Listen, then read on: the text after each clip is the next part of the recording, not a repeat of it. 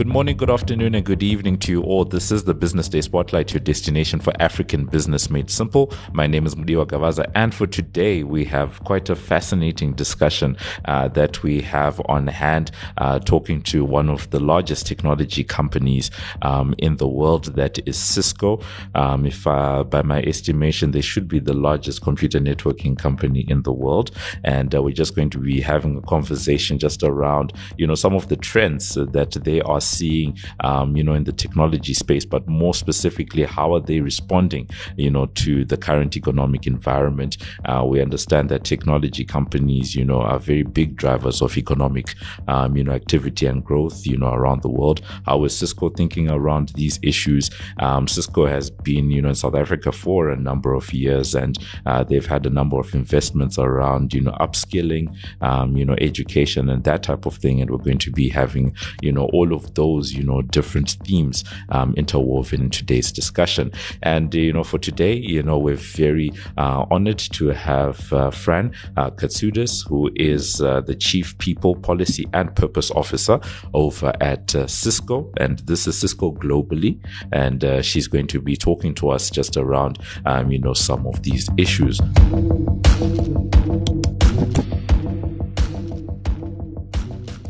Fran, greetings to you today. Thank you for having me. No, thank you so much. And especially because Fran is in the country, at the moment, visiting us. I last spoke to Fran maybe 2 or 3 years ago, before the pandemic even. And, a lot has transpired, since that time. Maybe you could give us a sense. Cisco, a lot of people, particularly in the business and technology world, know what Cisco is about. Maybe getting into, people, policy, purpose, your role specifically over at Cisco. We've heard triple P being implemented in different ways across the business sector. Some people use it in sustainability around, people, planet, profit. Some people use it, I think, in marketing, promotion, all of the stuff that they do. So how are you guys, looking at, your people policy, and purpose? So the first thing that I would say is our purpose as a company is to power an inclusive future for all. And so what that means is we have this belief and this understanding that our technology will play a very significant role in helping to digitize communities, to address the digital divide, to drive inclusion in everything that we do, to engage people, both our employees and the communities, in a way that digital skills truly bring us forward. And then the last thing that I would say is that one of the biggest areas of focus that I don't think we talked about the last time we were together was all about sustainability and how our technology can help our customers meet their own goals as well. And what we see is there's such an opportunity for us to build technology in a way that will be helpful to our customers, and that's a big priority. The last thing that I would say is when our employees see the innovation, the technology, when they see the desire for us to help make the world a better place, that drives engagement for them as well. And so I think the three Ps come together in a very powerful way. One of the things I'm quite curious about, is, I guess, the purview that you have, in the company. Right. Because, in other aspects, some would, look at it and say, this is a global, role. So, sort of heading up the human resource function, in that company. But what I'm curious about is, my dad, is in human resources. And I remember about 10 or 15 years ago, he was known as a personnel person. And then there was a shift and it was now human resources. And I remember he sat me down, this whole conversation about, no, there's been a shift, it's no longer personnel. It's now, HR. But now there seems to be, this, other focus on people. Maybe you could just quickly, as a follow up, just talk to us about that evolution in that space. Absolutely. So the first thing that I would say is right now, I think companies around the world understand that their people are the most important and the most critical resource that they have. It is the future. And if you want to be successful, your people have to feel committed and engaged. And so that focus on people and the experience changed the human resource organization. I remember about, I want to say 6 years ago, my title went from Chief Human Resource Officer to Chief People Officer. That was a huge transition focused on the experience of people, the engagement of people, and the realization of the connection to innovation. So I think that has been a big shift. When you look at what we've been through over the last few years, what is elevating now, of course, is this focus on well-being, this focus on mental health. A lot of people, as they went through the pandemic, started to really question, is it worth it? Where do I want to be? So what that did was it brought forward the focus on careers, career paths, different ways of working, not this belief that there's only one way to do your role. The fascinating thing is that my role then changed too. And so now I have accountability for real estate. And many chief people officers have now broadened to have a real estate role as well, because there's this realization that for hybrid work, how you look at the space that you have and your people come together in a powerful way. I now have responsibility for government affairs, because how we intersect with communities and governments is critical to our overall purpose. Accountability now for sustainability as well. And so what I would say is that chief people officers' roles are changing now, because as you look at people in the center, it very naturally ties to other elements of your strategy. It certainly does. And I like the fact that you do, mention those different elements, that are inside there that people are now thinking about. I'm thinking about my generation as millennials and even the Gen Zs. Issues of, mental health, wellness, just having a more balanced life. It's really, come to the fore. And I think the pandemic, people talk about, all of these, different things, whether we're talking about quiet quitting, the great resignation. And I think, specifically for your role, if you could talk to us just around how you guys have responded to some of these issues, because I think compensation is a big one, that people, how have you guys responded? And specifically because, one, it's technology. So you guys, it's a very competitive sector. And then I think the second piece is the economy that we find ourselves in. People around the world, this is the one time where you can literally say that the economics are so similar around the world. Everyone is dealing with inflation. Everyone is dealing with higher transport costs, oil, the Russia-Ukraine war, and, food inflation, all of these, different things that are burdening, consumers and people around the world. How have you guys come to the table on that front? So the first thing I would say is, as you go through the list of things that are going on, I think it reinforces why you really do have to start with well-being. And I think the most important thing for companies, and what we've learned, is we also have to understand that every individual is going through different things. And so you can't have a one-size-fits-all approach to how you address what your employees need. What that means is your ability to listen and to understand what's most meaningful at any given time is the priority, and to have this two-way discussion with your people. I'm so excited to be back in South Africa. I haven't been here since COVID. My sense is later today, as I spend time with the team, they're going to tell me all of the things that are not working, and then they'll tell me some of the things that are. But I think there's a role for leaders to be the listeners. We've pivoted some of our benefits based on what employees need. So as an example, we've invested more in mental health. We actually, for most of our company meetings, have a mental health practitioner that participates. And so think about that. You can have a question on your business strategy and then a question about how to manage anxiety. And I think there's something so authentic about bringing these conversations together as it relates to the very important conversation around compensation. What I would say, and I see this from many companies, is from a Cisco perspective, we've invested a lot more this year. We know that we had to. And that's both in short-term rewards and long-term rewards for our people.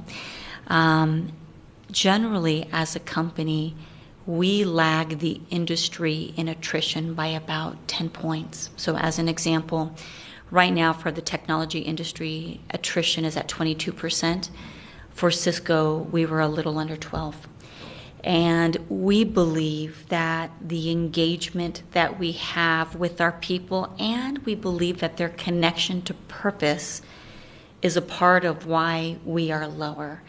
And I think all companies right now feel like they're on their heels as it relates to compensation and inflation and keeping up and being there. And so what that means is that there's a level of agility that we companies need to have. We made a change this year where we took some of the funds out of our bonus program and just put them into base salary, because that's one way that we can take dollars that we were going to spend on our people anyway and get those dollars into their hands faster. And so I think that's the type of response that you're seeing at Cisco and beyond. Just as a quick follow-up, just so that everyone is on the same page, when you guys measure attrition, the 12%, is that on an annualized basis? Like how is that measured? Yes, that's an annual basis. Okay, so, you know, roughly maybe 10 to 12% of people, you know, coming and going, you know. Per year. Per year. That's right. Okay. And then the industry, you said 22%. That's quite high. It is. It's really high. And if you think about that, that's another really important reason to stay close to your people and to understand what's most important to them. And I think for all of us at different stages of our lives, we have different priorities. And so companies need to have different paths for your people based on where you are. And when it comes to something like that, just as a last point on this one is, for you to come up with, because that's a very interesting structure that you've come up with, because at least, like you said, it's money that you're going to spend, you know, anyway, but you sort of restructure how it's going to be spent. Was that in response to, you know, maybe the queries that people had? Was that in response to, you know, what people were saying, asking for, the pain points? You know, or did you guys sort of sit and sort of preempt to say where things were sort of going, where the market was sort of going? You're going to laugh. I think it was both. I think we were hearing a lot of concern, and you know this, but inflation around the world, there are definite hot spots, and we see our people struggling in some cases. And so what we look at is, you know, one, what more can we do? And then how can we make whatever we're doing work better for our people? And so I think it was a bit of responding and then trying to be as strategic as we could be. Okay. And this is the changes that you were talking about, the mental wellness aspects, the compensation aspects, etc. Is this something that is being uniformly going across, you know, across Cisco globally? Correct. That's right. Okay, cool. So I guess just, you know, moving on, you know, from that, and I guess it's related, right? There's the compensation piece. And I think you did touch on it just now about, you know, aligning your purpose with what you call this, with the people that you have, is that retention bit, right? Because money can only go so far. There's all of these other, you know, factors that do come in. And the reason I ask is because just talking to some of the technology business leaders in South Africa, they're saying that is one of their biggest pain points, is to say that retaining talent is honestly the hardest part, you know, of, you know, what they do. I guess that speaks to the attrition bit that you know, spoke just now, but just maybe any extended thought that you might have on that. Yeah, so I think what we're finding at the moment that's probably different from even 3 to 4 years ago is that when candidates are considering Cisco, I see that they've read our purpose report. I see that they have assessed in their own minds the extent to which we show up in the community. And that's important to them. And so I think the trifecta for us as employers is having this purpose. Having leaders that just see people, that build great teams, that help to build careers. And then lastly, I would say for the individual, feeling that they're seen, they belong, they're being compensated fairly. And when we get that right, which is so hard to do, it's easier said than done, I think that leads to an experience that keeps your people. Mm. It sounds in some ways like this generation is interviewing the employer as well, right? That it's like a two-way street. Yeah, I believe that 100%. A friend of mine says that we're going through this period now, which is the rise of the individual. I think if people believe that the corporations have the power, I think they're wrong. I think it's the individual. That's quite an interesting take on that one, and certainly something that people will likely be keeping an eye on going forward. But tied to this entire discussion is the fact that for someone to even get into a company like Cisco, you need the skills. And the last time that we had a conversation, it was around the fact that Cisco had invested about $9 million, at the time for skills development in the local market. And it's always great, to maybe get a sense of where things are, what's happened ever since then. And I guess if there's because there's a lot of things to ask in such a situation, where are we? And I think the second piece is just around, do you feel like it's done enough to, create that pipeline into a company like Cisco? I think as we talk about digital skills, there is always more work to be done. Absolutely. I had the privilege this weekend of being in Ghana for the Global Citizen Festival. And something that I shared is that in 2018, our CEO, Chuck Robbins, shared a commitment to train 5 million students across Africa with digital skills. And we actually met that goal 1 year early. So we committed to training 1 million learners. We did that in 4 years, which we're very proud of. And there's more work to do. And so part of the way that we have done that is through a very strategic program called our Country Digital Acceleration. That is the investment of the $9 million that you're referring to.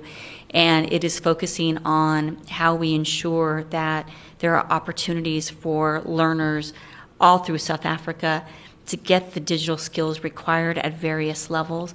Something that was unique in South Africa is that the government wanted to put focus on security, which I think is so strategic. Right now around the world, there's a belief that there are over 1 million security roles that are not filled because the skills are not there. And so we have been working on projects like our networking academies. We have been working on how we digitize libraries to bring content and skills to people.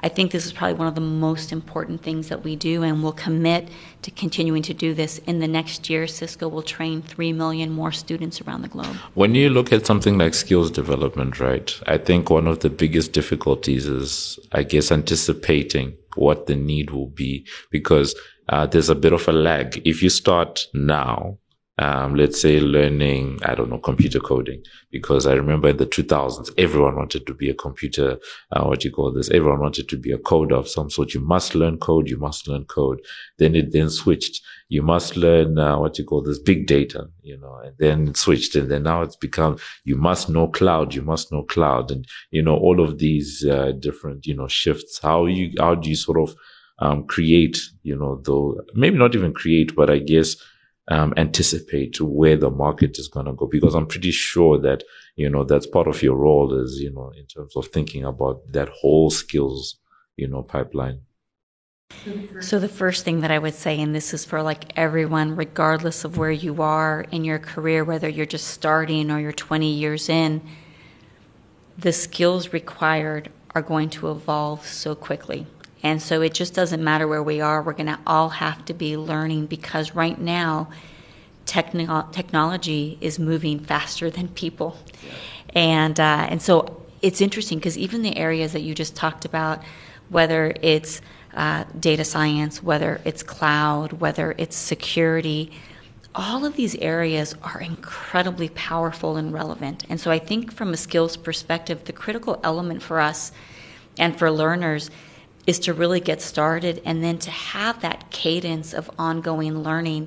The way that we stay close to what's needed, of course, is through our customers. Understanding the issues that they're facing, understanding those challenges, gives us guidance to the skills that are required. But I have to say, across corporations at this moment, we all have to learn a new skills taxonomy. We have to make it so much easier. I do think this is going to disrupt universities a little bit too. Because if you now understand that you're going to be learning throughout your career, I think a lot of people will start to come into companies and then understand that the education will come to them. And so we're working with universities now in different ways as well. That's actually an interesting one where you look at maybe your tertiary education, university or otherwise, sort of as a continuous type of engagement as opposed to, I did my 4 years in college. I'm done. Right. And that was it. And then I think, just as an extension to all of this is, people might be curious about whether or not Cisco has capacity, but rather appetite, to further that investment, because like you said, you guys are going to be training more people. But I know that people in this market tend to want to understand, what do you guys, South Africa, what are the plans? Yeah, so our Country Digital Acceleration program is going to come to an end here over the next year. And so as you would imagine, we're already talking about 2.0 and what that means and what we want is to really have the most strategic arrangement here that can drive digital skills and job creation. That's something that we're so invested in. One of the great experiments that we did years ago that we've been scaling is this concept as an example of these edge centers that really help these emerging partners build their businesses. And what we have found is when we create these centers, this incubation hub, if you will, with amazing technology, these new businesses can come, they can bring their customers, they can scale their businesses. And so just know that from a Cisco perspective, we're excited about 2.0, and we'll work hard to make sure that it's just a huge win for the country and for the company. And I guess... quite curious to then get your take on, because I'm pretty sure, that there's a lot of projects that you're working on, a lot of projects that you're funding, a lot of projects that you're spearheading. I think I saw that, earlier in the year, there was $5 million that was given to some of the universities, in the United States and the like. Anything else of that nature that maybe you'd want to, highlight? Yeah, so a lot of the digital projects that we have around the globe at the moment are focused on amazing opportunities like how we help to digitize healthcare, which I think coming off of the last few years, we understand now how important this is. Another key element is really how we bring more technology infrastructure to schools. And so that announcement that you're talking about is how we ensure that universities have the infrastructure that they need to be virtual, to be hybrid, to connect to students more broadly. Another big area of focus is around smart buildings. How do we ensure that we leverage technology to make our buildings more energy efficient? And so those are the areas where you can look forward to seeing us really partner with the country and just, again, drive significant results. Now, I like the fact that you've brought up the hybrid, the hybrid aspect. And we had opportunity just a couple of months ago to chat to the head of Cisco here in South Africa. And she went into quite a bit of detail just around, hybrid work. And I guess this, tussle that's happening, just talking to different business leaders around the country. It's a big thing. This hybrid thing, because for 2 years, everyone was on hybrid work. We must, get into the new normal, but it seems, that as things have sort of, come back, a lot of the more traditional business leaders are fighting to get us back to that pre-COVID, come to the office 5 days a week, etc. And that conversation was looking at the local context. Maybe your take on the global context? It's interesting because I think the context is pretty similar. I think what you're describing is what I hear around the world as well. The first thing that I would say is that all of us need to look at hybrid work as an opportunity to bring work forward into this next generation.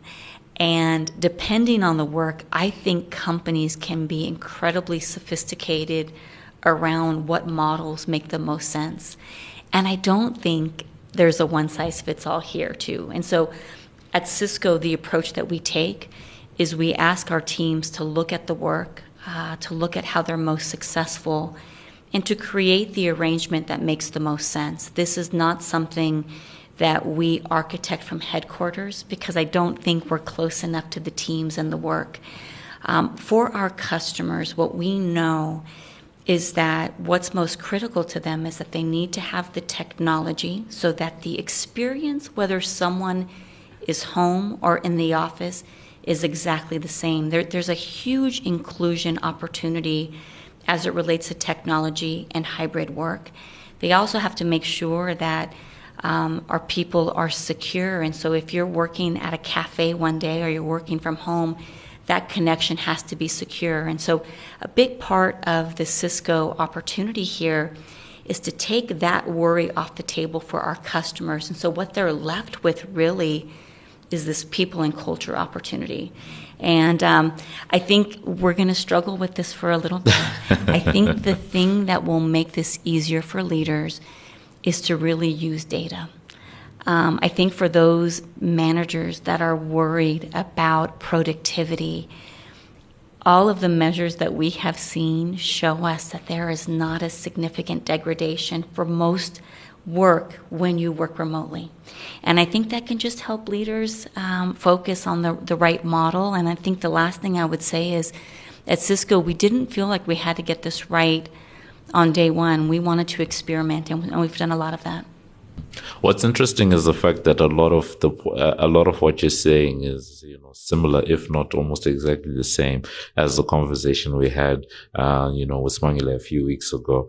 But one of the things that, I am curious to get your thoughts on, maybe as an extension to it, is, the data is showing, that there isn't a lot of, degradation. You can achieve, this, a lot of the same results, especially if it's, the type of roles that, someone can, work, offsite and all of that.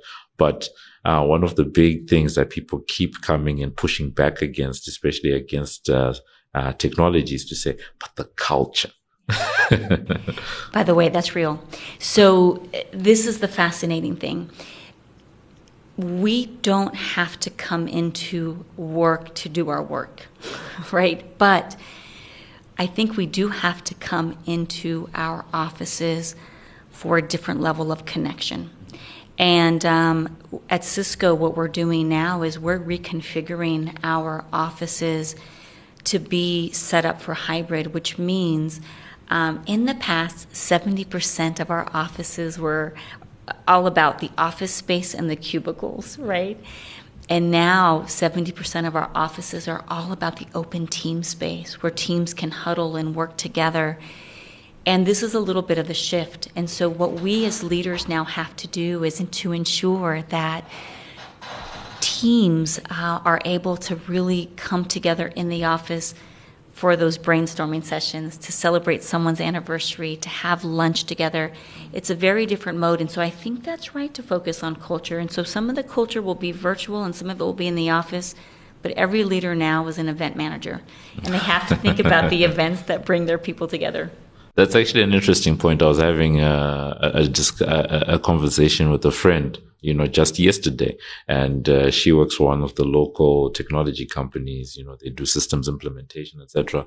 And what was fascinating, to your point, is that they mentioned that they have a hybrid, but at least once a week, once every couple of weeks, they have these engagements where you are expected to come to the office, but you don't have to get work done. It's literally just to come have a big team meeting. And then after that, people can stay for drinks, games, that type of thing. So, it is, quite an interesting trend. Yeah, I do think that's a bit of the future. And again, I think we have to be open to trying things. And so I see a lot of teams picking a day where they get together for lunch, and it's their time to connect, to share how they're doing, what's going on in their home lives, with their family. And then they know how to get the work done, and they'll get the work done in many cases remotely, but just finding that balance. And then we know there are some roles where you actually need to be in, and I think the opportunity there is to ensure that you drive the connection, the productivity, and the opportunity for people to have flexibility. All right. So as we are rounding up today's discussion, I wanted to circle back on something that you said earlier on, which was around careers, career paths, mental health. This moment that we're in, when it comes to I guess filling the ranks, of companies, with talent and all of that. I guess your advice or your take just on around how young people can think about or look at their career paths. In our parents' days, I know both my parents have been working for the same organizations for 20 plus years. But when I look at the movements amongst my own circles, it's either you're moving a lot internally in the company, or, you're moving, out of the company, maybe even circling back to the same company that you started with. Just your thoughts on that as we round up today. So I would say that movement is context. And so whether you're moving within a company or you're moving within an industry or across industries, that context is so powerful for your careers. And I think that's really important. The second thing that I would say is sponsorship and mentorship is critical. And especially when you're just starting, having that person that you can go to ask questions. From a sponsor perspective, having someone in the room who's going to advocate for you, I think is incredibly important. And so that focus on movement and support through sponsorship and mentorship, I think is a really powerful way to start a career. Okay. So that's been it. Very fascinating discussion that we're having, particularly around some of the people issues, in organizations, and specifically a technology organization, and one that is global and has to be taken into consideration various contexts, from around the world. But right now, one of the biggest things that everyone is dealing with is, volatile economies, particularly driven by higher costs of living, when it comes to transport, food, and especially that dreaded fuel price that has seen people around the world, going through the most, as we would say. And just talking about how the likes of Cisco have been able to come in and rejig, some of their compensation. Very interesting, how they've decided, to go about it, but also at the same time, how all of that, then feeds into the world of the world of retaining talent, keeping talent, attracting talent, because that is, still a big struggle, in the industry. Very interesting statistic that was given is, the attrition rate, of 12% at Cisco versus a 22%, average, which does show, that there is a lot of movement, but that, if you do come across, with, some interesting structures, or at least, try, some different things, you can, be able to retain your people at a much higher rate, than what the rest of the industry, is doing. And then also, just chatting about skills development. It's a big thing. Wherever you are, technology has advanced a lot of economies around the world. How do you think about today's skills versus the skills that are needed in future? And I think the continuous learning type of thing is something that comes through, as a big theme from there. And then ending off talking about, what to do, where to go in terms of the career. And I think mentorship and sponsorship is what we've, is the suggested to say, you might not know what's going to happen in a few years' time, but if at least you have a right footing, at the beginning, helped by sponsors, helped by mentors, and people that help to advocate for you when you're not there, is definitely a great thing. So that's been it. We were in conversation with Fran Katsoudas, who is the Chief People, Policy and Purpose Officer over at Cisco. Fran, thank you so much for being with us today. Thank you so much.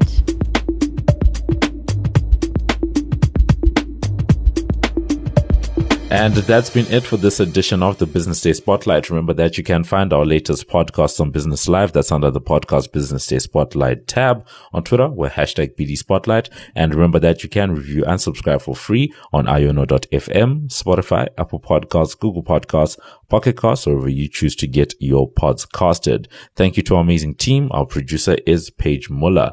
I've been Mudiwa Gavaza of the Business Day and Financial Mail, and this has been another edition of the Business Day Spotlight, which is a Multimedia Live production. So from myself and the rest of the team, it is good evening, good afternoon, and good morning.